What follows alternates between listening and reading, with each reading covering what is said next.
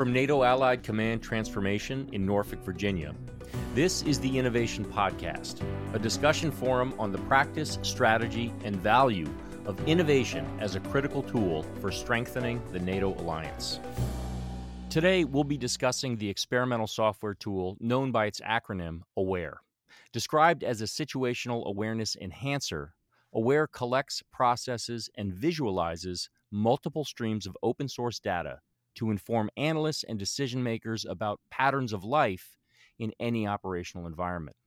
To discuss AWARE, we're joined by Marcus Gall, the section head for analytics and data science at Allied Command Transformation, and the project manager for AWARE, Lieutenant Commander James Carrick. Prior to joining ACT, Marcus was the section chief for data and analysis in the Afghan Assessment Group at the HQ of the International Security Assistance Force in Kabul from 2010 to 2014. From 2015 to 2020, Marcus served as the senior scientist for operational analysis and operations assessment at the NATO Communications and Information Agency in The Hague, Netherlands. Marcus joined ACT in March 2020 with the specific mission of developing data science as a local enabling capability for ACT and the NATO enterprise. Lieutenant Commander Jim Carrick joined the British Royal Navy in 1996 and served as a warfighter submariner on both hunter killer and ballistic missile submarines. In 2014, James served as an exercise planner for NATO's Joint Warfare Center in Stavanger, Norway, and in 2017 as a short and medium term planner for Joint Force Command Brunssum in the Netherlands. In 2020, yeah. James joined the innovation branch at ACT and became a product owner of the minimum viable products known as Texas, CASA, NOCOM, and the product we're discussing today, Aware. Marcus, um, I'll begin with you. In, in the context of experimental software development, Aware is what's known as an MVP, a minimum viable product. What is that exactly? So, uh, an MVP is an, is an experiment that shows to uh, users three or four or five uh, features that a full product or tool could have. These features are, are, working features, and they show, in this case, where aware is in the realm of data science and artificial intelligence, what the benefit of using data science and artificial intelligence could be. Okay, so uh, an MVP demonstrates to a user or operator a tool's potential uh, if it were fully developed. Yes. And Jim, uh, what does AWARE stand for? What does it do?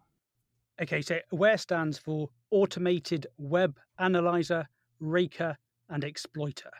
And what it does, it uses machine learning, natural language processing, and advanced analytics to aggregate, enrich, and visualize data from open sources. Mm-hmm. It then customizes um, this open source data streams um, to provide the user with the specific data that they require. It displays this information in an intuitive and easily understandable manner. It improves operational environment understanding and contributes to decision making. And to, sort of, to round it all off, it basically displays open source information in a simple method that helps the user makes decisions.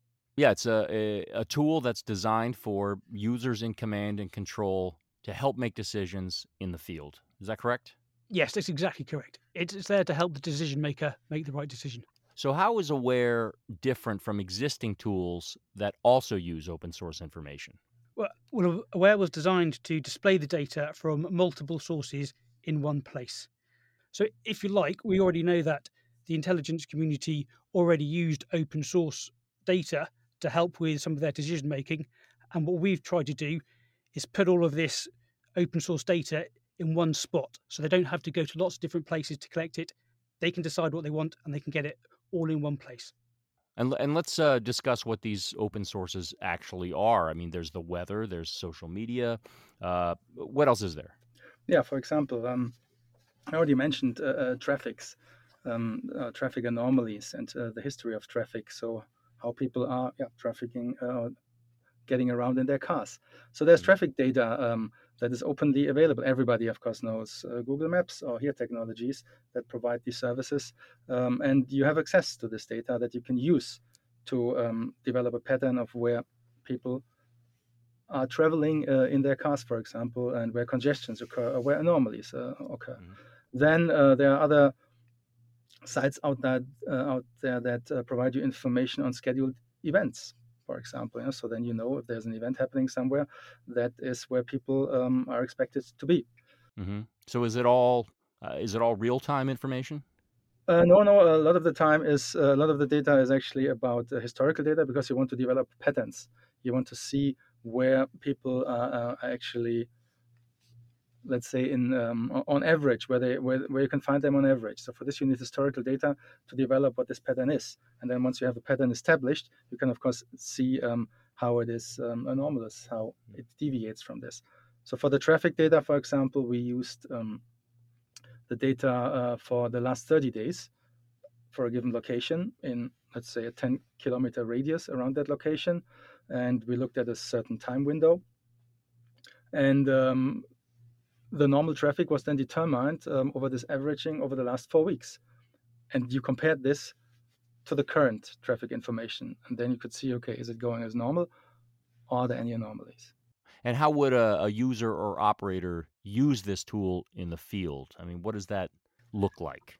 Yes. Uh, so one of the um, the biggest benefits of a um, of something like this is that um, a military ground commander can gain better situational awareness. It is a, a, lot about situational awareness. What is going on in the operational environment where a commander, a local commander, is acting? Where are the people? Where are the places that people uh, gather? Where are, are, for example, sport events happening? What is the critical infrastructure? Where are hospitals? Where are um, protected sites, historical sites? Where are museums? So, where is the additional information that we can get from uh, open sources that tells us where people, so to speak, are um, are gathering and are in the course of a day. So, for instance, take traffic anom- anomalies. Mm-hmm. So, if he can see what the traffic's doing and what it has been doing in the past, he can then decide and choose the best routes to get uh, logistics, supplies into a certain area. We're looking at popul- population density uh, and even a geo search, seeing what types of buildings are in particular areas. He can decide or work out where a population might be concentrated, and therefore what services is he likely to need to bring up for that particular population in that particular area, especially if we're looking at some sort of disaster issue where he might need to be looking at, looking at and thinking about how are we going to resupply water, how are we going to supply food. These are all the sort of things a NATO commander um, would probably have to consider in an mm. operation. And, and I say a lot of this isn't necessarily military based. A lot of it covers off sort of non-military type areas, along with this disaster relief type of uh, idea. Hmm. So, so how many um, data streams um, is a decision maker looking at? What does the interface show? What does that look like? So, from the interface point of view, I mean, we, we looked at roughly, I think, around 30 data streams here. Um, but there's of course a display issue, um, and it, uh, you cannot show more than four at a, at a, time, or it becomes too confusing. You can of course conceive um, various displays where um, you, as I mentioned earlier, uses data fusion. So you fuse data, you aggregate data, you show um, aggregated results. But um, in order to not be too confusing for a commander um, in the context of this MVP, uh, we limited ourselves to four at a time. So at the moment, when somebody goes to look at a single piece of information, say traffic, they can just see what their traffic density is doing. They may then have to go to a completely different system to see where popula- population density exists or where there are particular types of churches or maybe even restaurants. But with Aware, what you can do is you can build these layers and put one on top of each other, up to four layers. But then he can see how the traffic may affect where the popul- population density is, i.e., I need to get 15 lorries of food through to this particular church because I can see that's where most of the people are gathering after the disaster happened because it's a nice, safe place for them to be. Mm-hmm.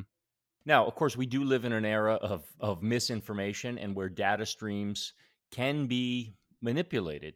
Um, and so, how do you ensure the data is not manipulated, or rather, how do you counter data that, that may be manipulated by an adversary?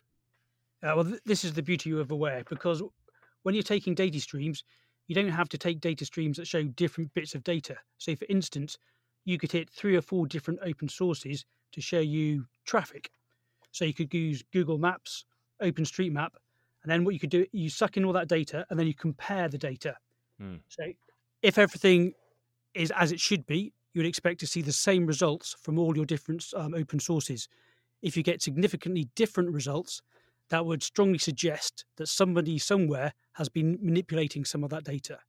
Now, whilst it's probably relatively easy for an adversary to go in and manipulate one source of data or one data stream, if you like, to go across and manipulate manipulate numerous sources is far more complicated, far more difficult. And as I say, Aware provides information as to the decision maker as well as other sources that he'll use, other military NATO sources. So if you like, this is to back up data that he's yeah. the user has already got. So that in itself will help him decide if some of the data he's receiving is slightly suspect and he believes it may have been manipulated uh, by an adversary. Yeah. Of course, being able to manipulate data um, by adversaries or actually trying to figure it out, um, whether it was manipulated or not, is a, a huge field in itself. This in itself is an MVP and more uh, for the future, trying to figure out whether data has been manipulated uh, or not. So this is a huge field that uh, still lies ahead of us. So I think what you're saying is Aware or a product like Aware is a complementary tool. It's not the only tool. Yes. So who are the potential customers for this? Who would uh, who would you like to see using it? They could be anyone, any organization within NATO or they don't need to be NATO or even military based. They could be any non governmental organization. Um, basically, it's somebody who makes decisions and requires data to make those decisions. And if that data is available, open source, you could potentially use Aware to help and assist with that decision making process. Mm. Okay, it's the it's the alliance as a whole. It's each of the thirty nations within the alliance individually, or or even an NGO like uh, Red Cross, for example. Correct, and actually using the Red Cross there as a good example, uh, they could use this technology in very similar ways that the military would use it. So, for instance, the Red Cross may need to move large quantities of aid from point A to point B. Now, looking at traffic, just because it's a good set example we've used throughout the podcast, is they can check routes to see how congested those routes may be, see if there are better options that they can take, maybe to get them in different ways uh, through different areas also when they're coming up to a, a population, be it a town, a city, some villages, where are those populations sort of um, focused? So you, you can use Aware to see where are the local schools, where are the local churches, where are the local community buildings. So when when they arrive, they may have a it, may well give them a reasonable idea of where they're likely to find the majority of the people in those areas, or where where people tend to congregate so, where would be the best places for them to set, set up their first aid stations, distribution hubs, that type of thing? Mm-hmm.